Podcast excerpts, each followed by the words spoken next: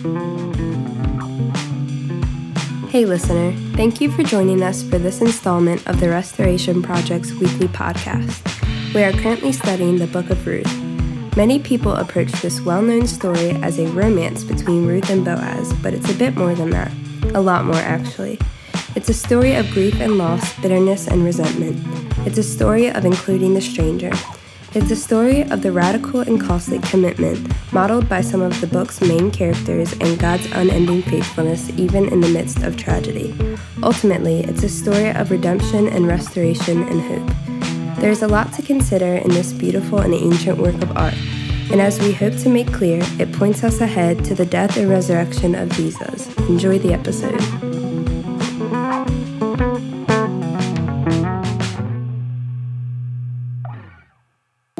This evening are starting a new sermon series on the book of Ruth, and I am excited.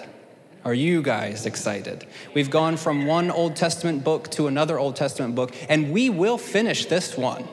It's only four chapters. We will finish this book, and actually, we will get back to Exodus at some point because there's a lot of really good stuff after uh, the Israelites have crossed the Red Sea, which is where we left them. But I thought it'd be good to give us a, a change of pace for the summer and to go to a small book of the Bible that we can um, that we can you know do some do some damage to this evening. And this is our text, Ruth one. During the days when the judges ruled, the word of God for the people of God. We're doing the first clause in the book of Ruth tonight. And I had a young man tell me, or actually tell his mom this, uh, this past week, they said, Good grief, I'm glad that Josh isn't going through a big book like the book of Isaiah or something like that, because he'd probably be in there for five years. And I did the math on this. The amount of uh, material that we are looking at this evening is, I believe, five words in the Hebrew text, uh, which means that we would be in Ruth for 510 weeks if we went at that same pace about 10 years or so. We're going to add a little bit more to this as we go, so don't be dismayed here. But I do want us to see that the importance of what's going on in this very small introduction to the book of Ruth. For those of you that don't know, Ruth is a story of family. It begins with the story of four individuals Elimelech, Naomi, Mahlon, and Chilion. And there's a famine in the land, so these people, they travel from Bethlehem and they go into the land of Moab in search of food. It's ironic that Bethlehem literally means house of bread, but they have to leave this place and going in search of food. And in the process of the first six or so verses of this book, Elimelech dies, Mahlon dies, Chilion dies and we're left sort of with Naomi. The book, I think, might be inappropriately named Ruth because really this is a story of Naomi and Naomi's redemption in this whole process. But in the midst of her family being in Moab, Mahlon and Chilion, they find Moabite wives. That will be important later on as we go. But Ruth and Orpah have attached themselves to the sons of Naomi. And as everyone in the family dies, it's just Naomi and Ruth and Orpah. And in the first chapter, it's a story of grief. There's grief that goes beyond uh, the first chapter into the whole book where we see death. Naomi has lost her husband and she's lost her two kids. We also see the, the grief of barrenness in that Ruth and Orpah, they cannot bear children, apparently. They spend 10 years or so in Moab. It's unclear how long they're actually married. Um, in the land and how long they're trying to have kids. This isn't like an American context where it's like Ruth says, you know what, I'm, I'm, I'm an independent lady. I'm not quite ready to settle down and have kids yet. It's like as soon as you get married, that's the goal, that's the purpose. And we don't know how long they were trying, but it's a story of intense grief because there are no children. And we're left with Naomi, who, in that first chapter, when she returns back to Bethlehem, she says, Don't call me Naomi, which means something uh, uh, in the idea of pleasant. Call me Mara, because my life is bitter. Ruth is a story of, of grief. We've kind of, um, for the churched people in, in the group, if you've done like a Bible study on this, you might have heard of Ruth as like this over romanticized, Ruth as the Cinderella figure, and her main man Boaz, which shows up later in, in the passage where they get married, and it's like this love story. But actually, if, if we look at it for what it is, it's a story of, of grief and longing And yes, Ruth and Boaz do get married, and yes, they do eventually have children. But let us not go over the very real pain that they're feeling in the midst of this. It's also a story of, of commitment. The Hebrew word here is chesed. Dig really deep back into your throat there. Chesed. It's a story of acts of commitment and faithfulness where the people are showing loyalty. Some Bible translations will look at um, that text as steadfast love, the steadfast love of these characters. Ruth showing chesed to Naomi, Boaz showing chesed to Ruth. We've got this, this, this uh, interplay where the people are showing their commitment and their dedication to one another. And as we talk about each week about us being the hands and feet of Jesus, that's really like Christiany language. What I mean by that is we present an image of Jesus. We become the people who fight for restoration and reconciliation. We are the ones that announce hope and promise and, and a future to, to folks. And in this story, we see how God works through people and their acts of commitment that demonstrate that He is still at work. And underlying this whole book is the unending faithfulness, and I didn't say this, but it's the unending faithfulness of God to His people. Now, but in order for us to, to understand the real breadth of what's going on here, I do want us to look at just this first clause here during the days when the judges ruled. And I'm going to warn you guys, this is, this is a weird one tonight, okay? Um, I fought it a bit in my mind, but I think this is where uh, we're going. So I'm just going to ask you to, to stick with me. If you do have a Bible, we're going to be reading a good chunk of it. Uh, so if you've got your phone or you want to get a Pew Bible or whatever, it's not on the screen. So if you want to follow along, please do that. We'll be um, in the book of Judges tonight. But it says, during the days when the judges ruled. This first little intro is setting up the story, similar to whenever you watch a Star Wars film.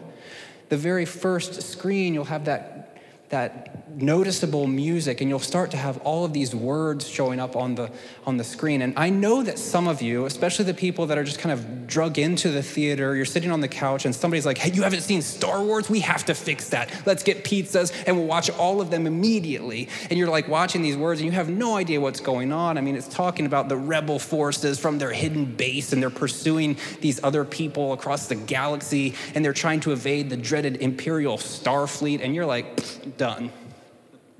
But it's important for you to understand, even the beginning of this movie, what's going on so you can kind of figure out what this film is all about. And so often, as readers of the Bible, we don't do that in understanding where these stories are rooted. So I'm wanting us to pause tonight and to look at this first clause so that we can understand what Ruth is all about. And in order to do that, it says when, uh, when the judges were uh, judging or when the judges were ruling, during this time in the book of Judges, it's. Um, it's a book that's structured by a cycle of sin. Certain things keep happening over and over and over. And the author or editor of the book of Judges is actually pretty astute in how they are forming this book together because we keep seeing these certain patterns that are recurring over and over. It says that Israel did evil in the eyes of Yahweh, and then Yahweh hands Israel over to an oppressor, and then Israel eventually cries out for deliverance. And sometimes this is years and years and years after the oppressor has been in power. Eventually, Yahweh will provide a judge or a chieftain or a leader. If I was picking between the three, I would probably want to be a chieftain. Okay. and then later, through the, through the delivering work of this judge, the land has peace and Israel is devoid of their oppressor. And we see this cycle throughout the book. It shows up in early on in Judges chapter 2, and I am going to read this just because I think it's good to read the Bible uh, in church. This is Judges chapter 2, beginning in verse 11. This is how this plays out. It says, Then the Israelites, in verse 11, then the Israelites did things that the Lord saw as evil.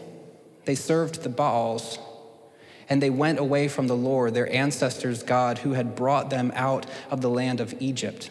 And this is usually what it is. They're doing evil in the eyes of the Lord and they're serving other gods. They're committing idolatry. They're going away from Yahweh and serving um, Baal or uh, the Ashtoreth or these other forms of pagan worship. They went after other gods from among the surrounding peoples, it says. They worshiped them and they angered the Lord in doing so. They went away from the Lord and they served, the, uh, served Baal, and uh, that's really uh, Ashtart, uh, a female deity at this time that they're also going to worship. So the Lord became angry with Israel and handed them over to raiders who plundered them. He let them be defeated by their enemies around them so that they were no longer able to stand up to them.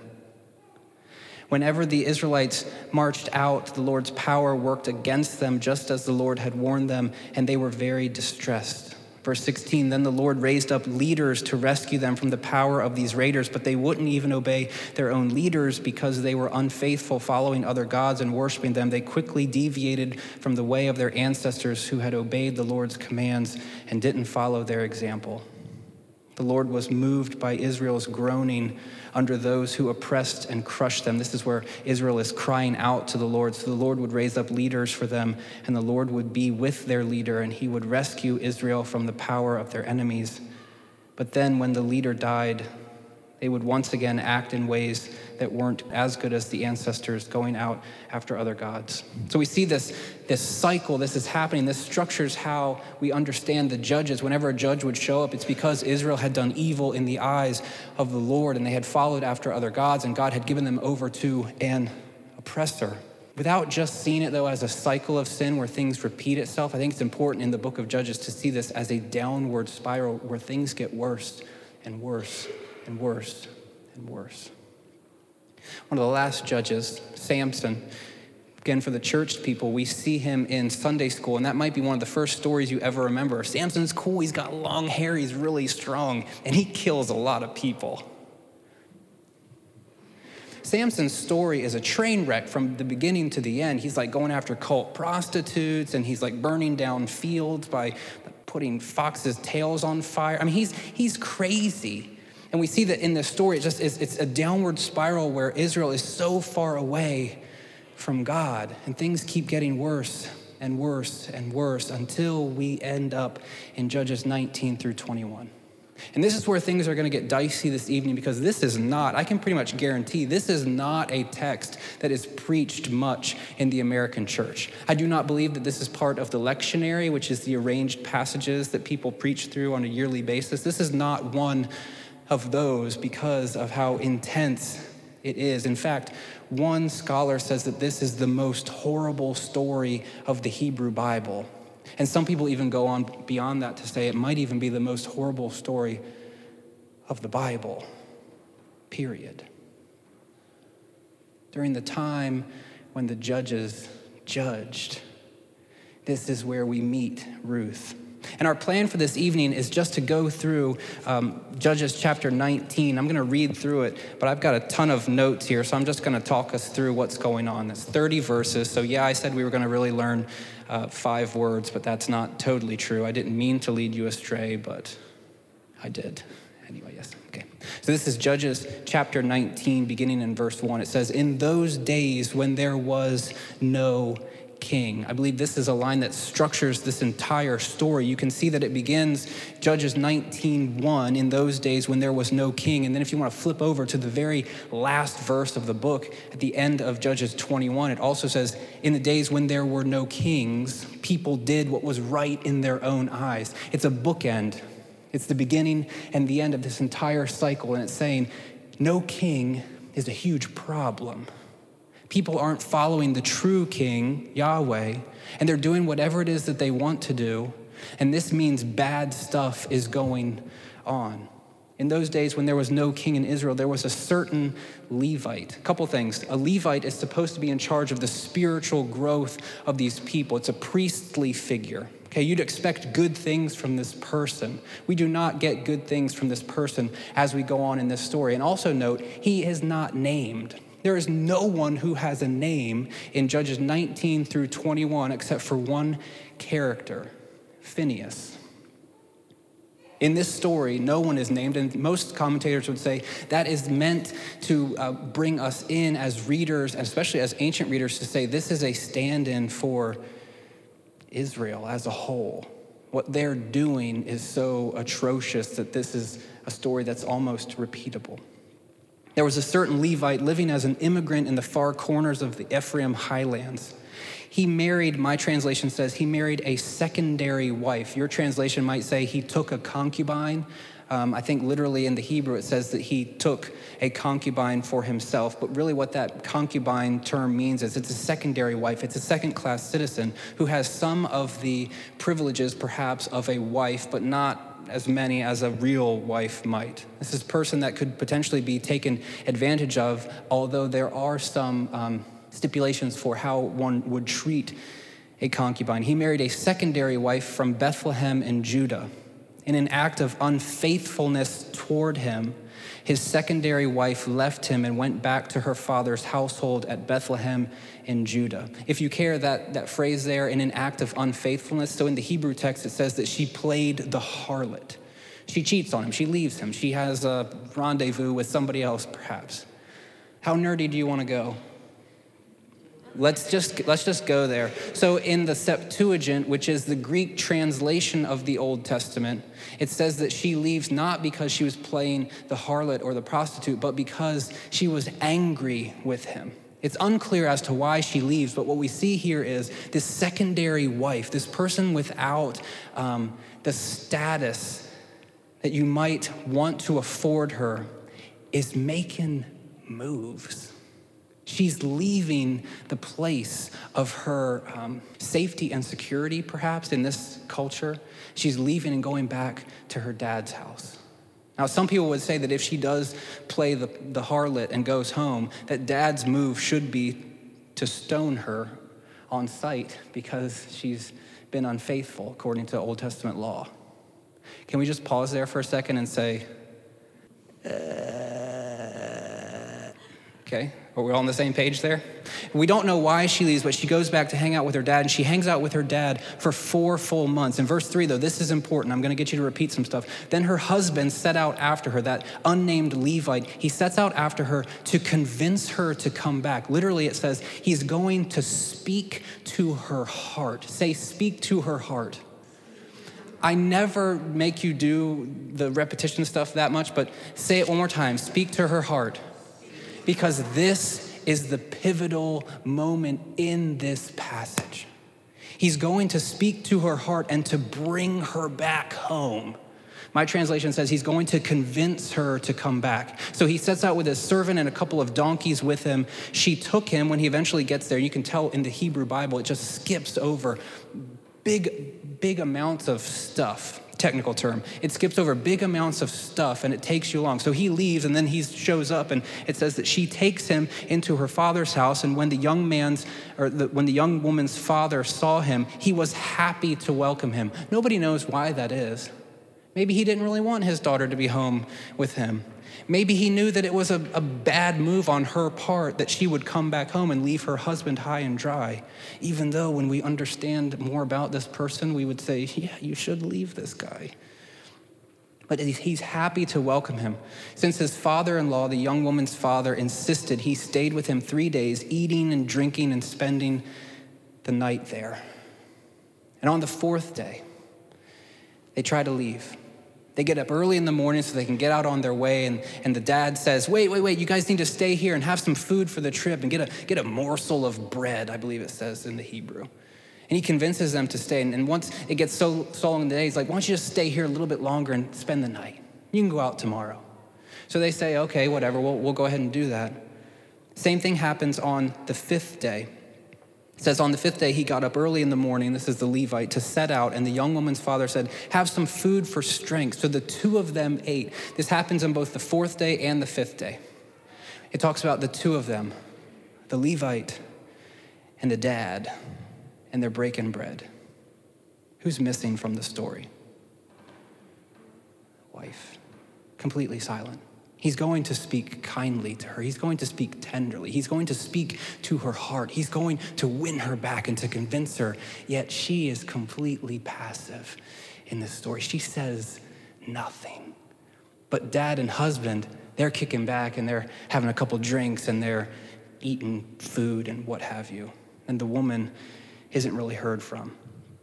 So the two of them, they begin to eat on the fifth day. And when the man got ready to set out with his secondary wife and his servant, his father in law, the young woman's father, said, Look, the day has turned to evening, so spend the night. Seriously, the day it's over. Spend the night here and enjoy yourself. Then you can get up early in the morning. You can see this pattern. They're there for three days. and the fourth day, the dad convinced him to stay. On the fifth day, he's trying to convince him to stay. But the guy says, I'm not going to do that. It says that he's unwilling to spend another night. So he gets up and he sets out in the middle of the day, which is something that you don't really want to do in the ancient Near East because when you're traveling, you don't want to be left out in the middle of nowhere because you'll get robbed or what have you. But it says they set out and they went as far as the area of Jebus. That is Jerusalem. Now you're thinking like, oh, that sounds cool, right? Jerusalem, I've heard of that. That's where King David is. That's, that's the good place. Not yet. Here, this is Canaanite territory. And so the Levite begins to think, mm, I don't know if I want to go to where the Canaanites are because I don't trust them. When they were near this place, the day was totally gone, it says. The servant said to his master, Come on, let's turn into this Jebusite city and spend the night in it. But the master replied to him, We won't turn into a city of foreigners who aren't Israelites. We'll travel on to Gibeah. We'll travel on to where we know we will be safe, where we know we will be with our people. Come on, he said to the servant, let's reach Gibeah or Ramah and spend the night in one of those places. So they traveled on, and the sun set when they were near Gibeah in Benjamin. They turned in to enter there so that they could spend the night in Gibeah. And he went and he sat down in the city square. But no one offered to take them in. What? What? What? They went past the Canaanite town and said, No, we're going to keep on going to Gibeah because that's our family, that's our blood, those are our people, those are Israelites. And when we get there, they will have these rules of hospitality where they have to take us in. And when they get there, they just kind of sit in the square and nobody takes them in. This is not what happens. This story is about hospitality in one sense of the term, and this is hospitality that is not afforded to these people, but go back to the dad. Remember the dad, stay here and eat some food and have some drinks. Stay the night, stay with me. I'm so happy that you're here. Just be with me a little bit longer. That guy is like hospitality on overdrive. That is the overbearing person that you don't really want to see, and when you see them, you kind of sidestep to the other aisle because you know when you do see them, it'll be like, "Hey, man, how you doing? It's so good to see you." Kind of like when I, like me, when I'm out in public, when I see, when I see you guys. Is that the greeting you get? No, okay. Um, but here, there's no hospitality, but no one offered to take them in. Then in the evening, an old man was coming home from his daily work in the fields. This man was from the Ephraim highlands and was an immigrant in Gibeah. This is really important, especially in this um, socio historical moment. This person has no right to do what he's doing because he's not from this place. Yet when he sees them, it says he, he looked up and he saw the traveler in the city square. And he says, Where are you heading and where have you come from? He begins to ask him questions, which you don't do. The rules of hospitality are such that you see someone in the square and you take them home with you and you cook them food and you give them a place to sleep. You don't say, Where are you going and where'd you come from? Who are you? And you especially don't ask anyone if you're not even from this place. This old guy's doing stuff that in the, the moment of, of time here is kind of um, overstepping his bound we're traveling from Bethlehem in Judah to the far corners of the Ephraim highlands, he says. That's where I'm from. I went to Bethlehem in Judah, and I'm heading home, but no one has offered to take me in. We've got our own food, and we've got our own straw to feed our donkeys. Plus, we have food and wine to provide for me. I don't know what your translation says. Mine says the woman, but literally it's your maid servant. The wife of this guy, this concubine of this guy, the one that he's going to speak tenderly to, has now become a pawn in his game of, I've got all this stuff and I've got this maidservant here. And there's an implication of, hey, old man, if this sweetens the deal, take us in. So he's starting to use this language that's, that's uh, evocative, and we'll see how that plays out later. But it's, he's got enough food and wine for me and the woman and my servant with us. We don't need anything. And again, in this time, this is something that you don't do. If you're the guest, you are the guest. You don't say, I've got all my stuff, just give me a place to, to be. This isn't how it works in the ancient Near East because a host's job is to provide for folks, which is why the old man says, You're welcome to stay with me, but let me take care of all of your needs. Just don't spend the night in the square.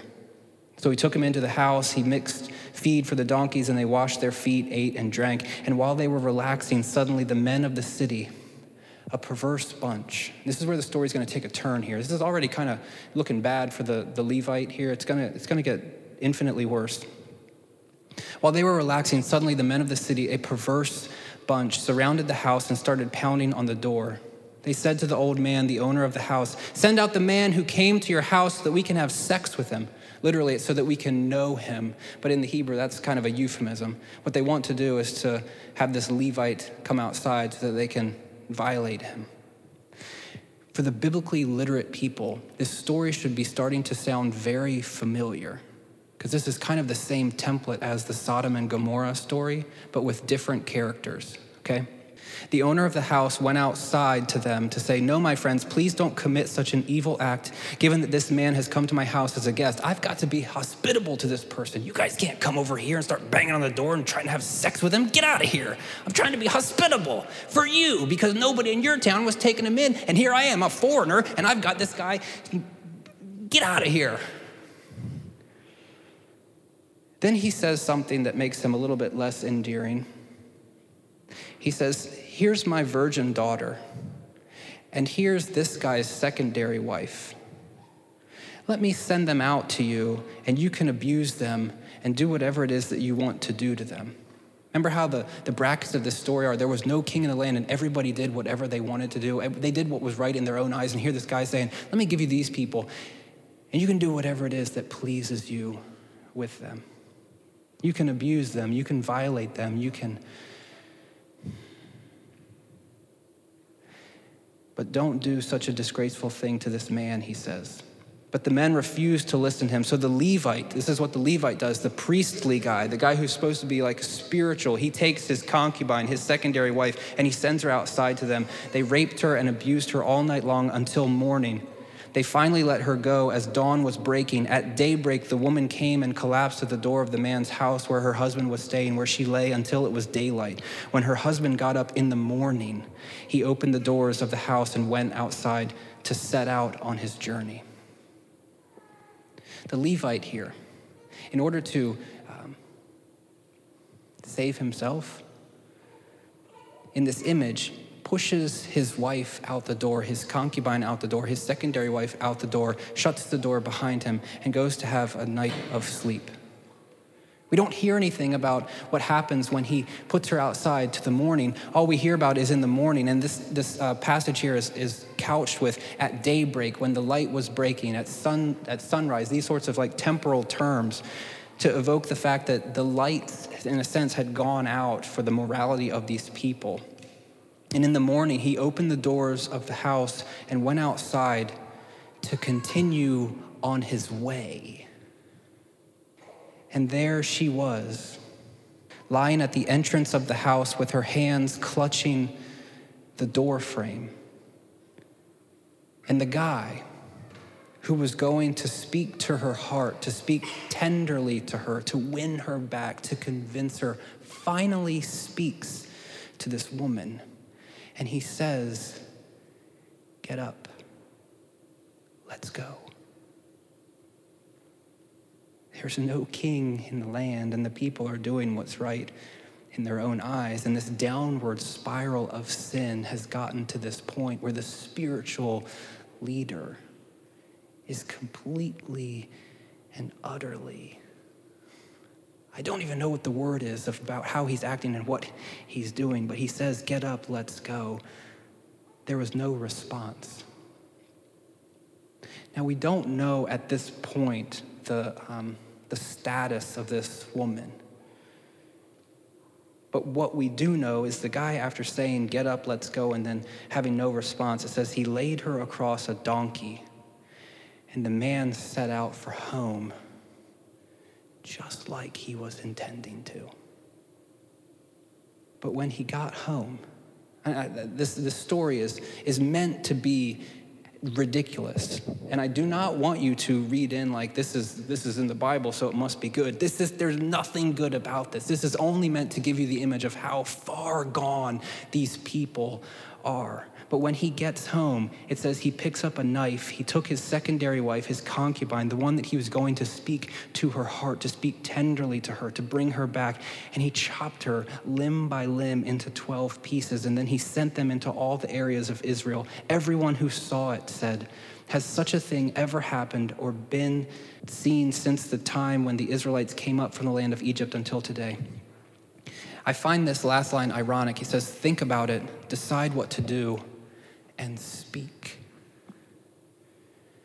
The man who's going to speak to his wife and saying only, Get up, let's go, now asking other people to consider and to think and then speak out.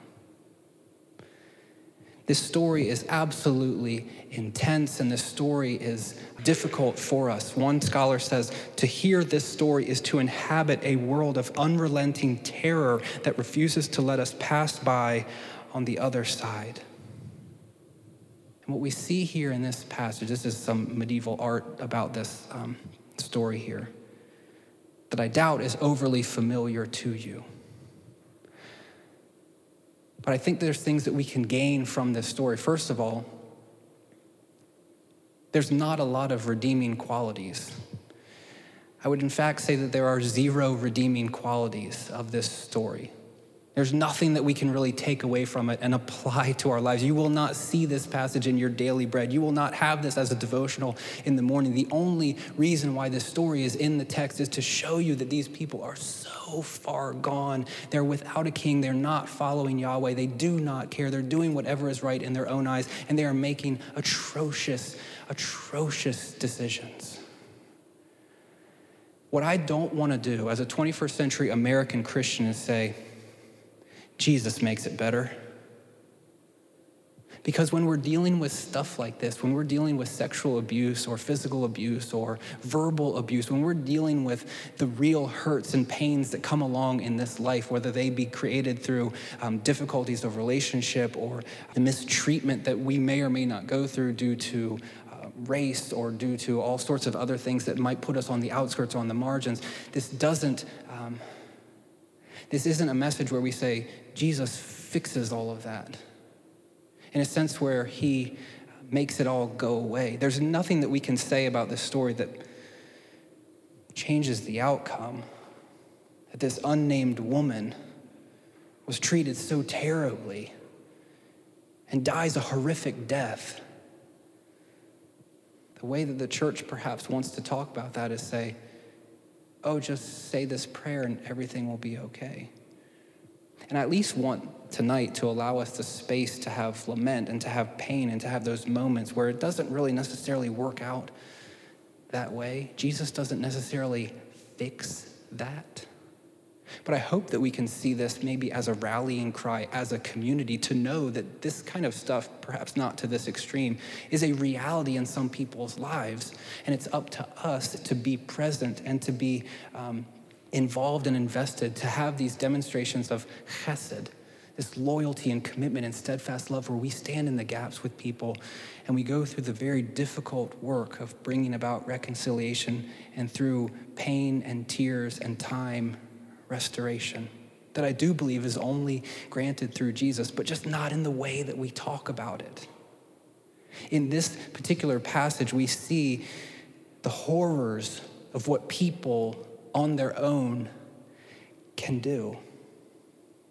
During the days when judges ruled, you can't skip over that phrase and just get to the next bit because what the author of Ruth is wanting you to do is to remember all of this stuff and say, in the midst of this heinous, disastrous, atrocious acts of immorality, there's a ray of hope that we see in how this foreign woman committed herself to a widow and says, I will go where you go, and I will die wherever it is that you die, and I, my, my gods will be your gods, and I will be with you, Naomi, in the midst of all of this stuff. And perhaps when we see this contrast between the atrocious stories of judges, and we see even in this first few, few words of, of Ruth, and we hear this in the midst of the disaster, in the midst of the heinous stuff, there was a ray of hope. And maybe tonight the call for us is to become a ray of hope. Perhaps the call for us in our society, which you could almost say is uh, similar to the world without a king and people doing what's right in their own eyes. Perhaps the call for us as a community at TRP is to be people that know what it looks like to have steadfast love and loyalty and that can be with people in the midst of the difficult stuff. This book opens up innocuously enough during the time when the judges judged, but the author does not want you to look beyond that so quickly. And for us, so far removed from this uh, context, I think it's even more important for us to stop and to back up and to remember that this time was not a good time, but there's moments and there's threads of redemption that we see in this story that we will see over the next few weeks. There's no real neat way to tie this up, but I'm hopeful that we can be encouraged to leave here and to be a beautiful image of Jesus in the midst of people's jacked up lives, our own included. Thanks again for joining us. If you live in the Salisbury area, we invite you to visit us for one of our weekly services on Sunday evenings at 5:30 p.m. Whatever your story is, there's room for you here.